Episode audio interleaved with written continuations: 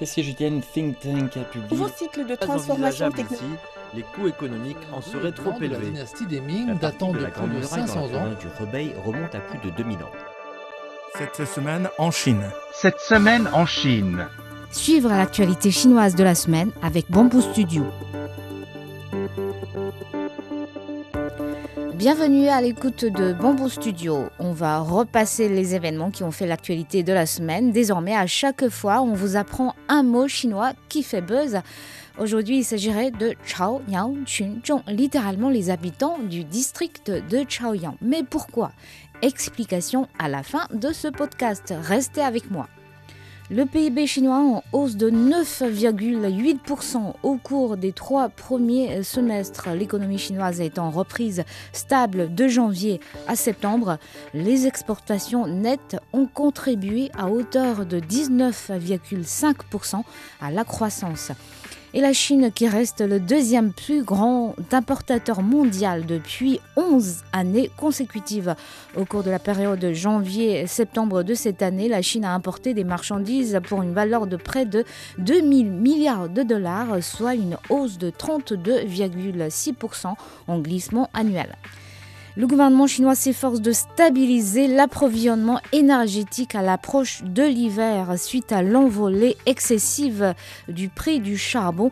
Euh, ce prix a plus que triplé en espace de six mois quelques 153 mines de charbon ont été désignées par euh, l'administration pour l'approvisionnement d'urgence et elles devraient augmenter leur capacité de production de 220 millions de tonnes par an.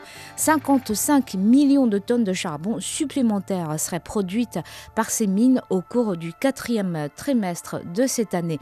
Les autorités chinoises s'engagent en même temps de contrôler strictement la tarification du charbon sur le marché. Un navire de pêche chinois a sombré en mer ce mercredi au petit matin au sud-ouest de la Corée du Sud, faisant quatre morts. Deux autres membres d'équipage sont portés disparus. Une enquête a été ouverte pour déterminer les causes de l'accident.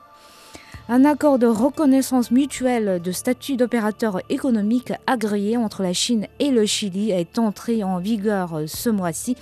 Les entreprises chiliennes et chinoises ayant ce label bénéficient de procédures douanières simplifiées telles qu'un dédouanement prioritaire et une réduction du nombre de contrôles physiques et administratifs.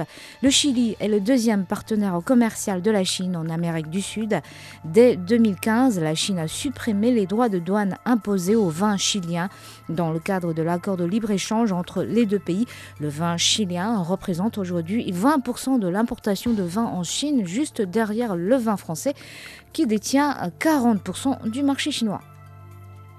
En Chine, 60% des actes de consommation ont lieu la nuit et les ventes réalisées entre 18h et 22h euh, par les grands magasins dépassent la moitié de leur chiffre d'affaires au quotidien. C'est selon un rapport d'enquête réalisé par le ministère du Commerce. Le marché de l'économie nocturne pourrait dépasser les 5500 milliards de dollars cette année. Les bars sont parmi les plus grands gagnants.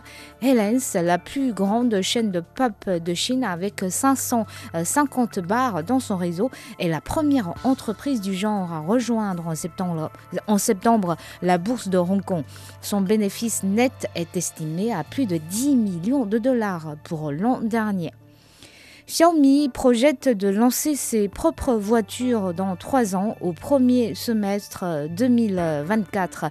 Le fabricant de téléphones portables est devenu ainsi la dernière entreprise technologique à rejoindre le secteur tendance des véhicules électriques en Chine.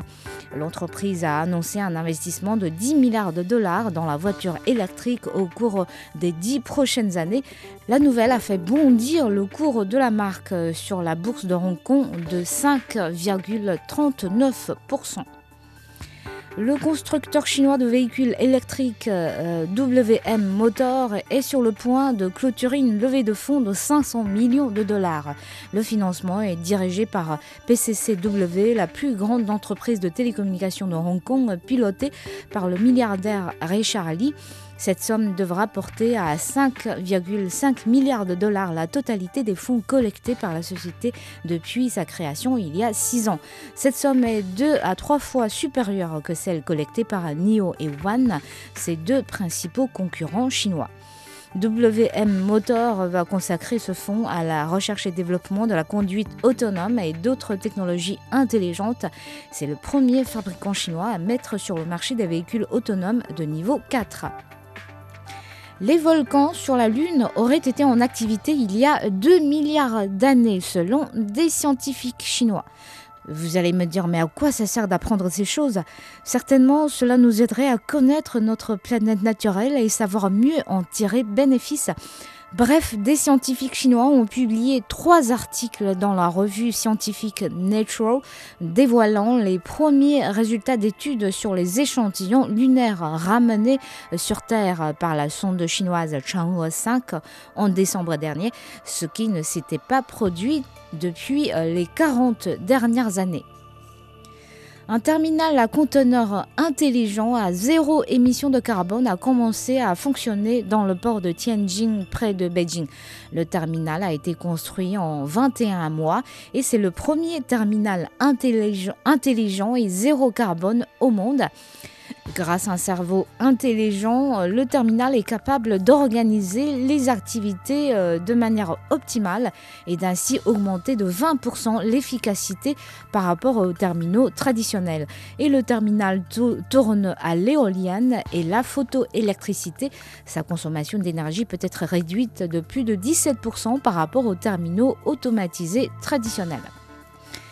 La semaine nationale de l'entrepreneuriat et de l'innovation de masse a été inaugurée cette semaine, un événement à la fois en présentiel et en ligne sous le thème de l'innovation de haute qualité, l'entrepreneuriat de haut niveau. D'ici le 25 octobre, un total de 144 projets sélectionnés seront présentés à Zhengzhou, capitale de la province du Henan, au centre du pays. Diverses activités ont lieu également en ligne. Enfin, les Jeux olympiques d'hiver sont attendus dans trois mois. La torche olympique a gagné la capitale chinoise ce mercredi 20 octobre.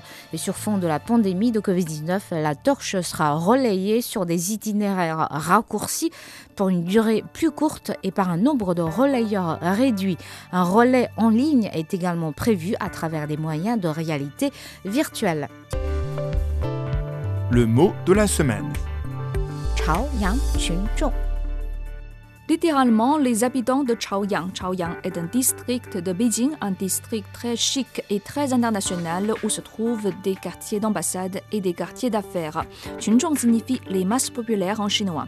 Ce mot a encore fait buzz cette semaine parce que la police de Beijing a arrêté un pianiste renommé pour des faits présumés de sollicitation de prostituées grâce aux informations données par les Chaoyang Chunzhong. Ce n'est pas la première fois que ces redoutables citoyens démontrent leur performance. Avant le pianiste, ils ont contribué à l'arrestation de plusieurs célébrités en raison du trafic de drogue ou de prostitution. Alors qui sont ces habitants bien informés Ils sont les faits des volontaires, souvent des retraités, qui s'engagent dans la sécurité publique. Ils portent souvent un gilet fluorescent lorsqu'ils jouent le rôle de gendarme devant un supermarché ou à l'entrée d'un quartier d'habitation. Ils sont très vigilants et repèrent des anomalies. Par exemple, l'un d'entre eux a remarqué qu'un jeune homme commande tous les jours les repas pour plusieurs personnes et les fait livrer dans son appartement, alors que ce jeune homme sort toujours seul. On se demande qui vit dans son appartement. En effet, il s'agit d'un réseau de prostitution. C'est juste un exemple. Merci d'avoir écouté Bamboo Studio.